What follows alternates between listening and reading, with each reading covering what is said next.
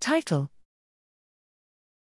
Microglia play beneficial roles in multiple experimental seizure models. Abstract Seizure disorders are common, affecting both the young and the old. Currently available anti seizure drugs are ineffective in a third of patients and have been developed with a focus on known neurocentric mechanisms, raising the need for investigations into alternative and complementary mechanisms that contribute to seizure generation or its containment. Neuroinflammation, broadly defined as the activation of immune cells and molecules in the central nervous system, CNS, has been proposed to facilitate seizure generation, although the specific cells involved in these processes remain inadequately understood.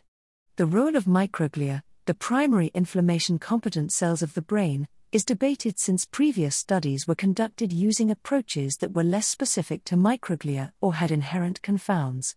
Using a selective approach to target microglia without such side effects, we show a broadly beneficial role for microglia in limiting chemoconvulsive, electrical, and hyperthermic seizures and argue for a further understanding of microglial contributions to contain seizures.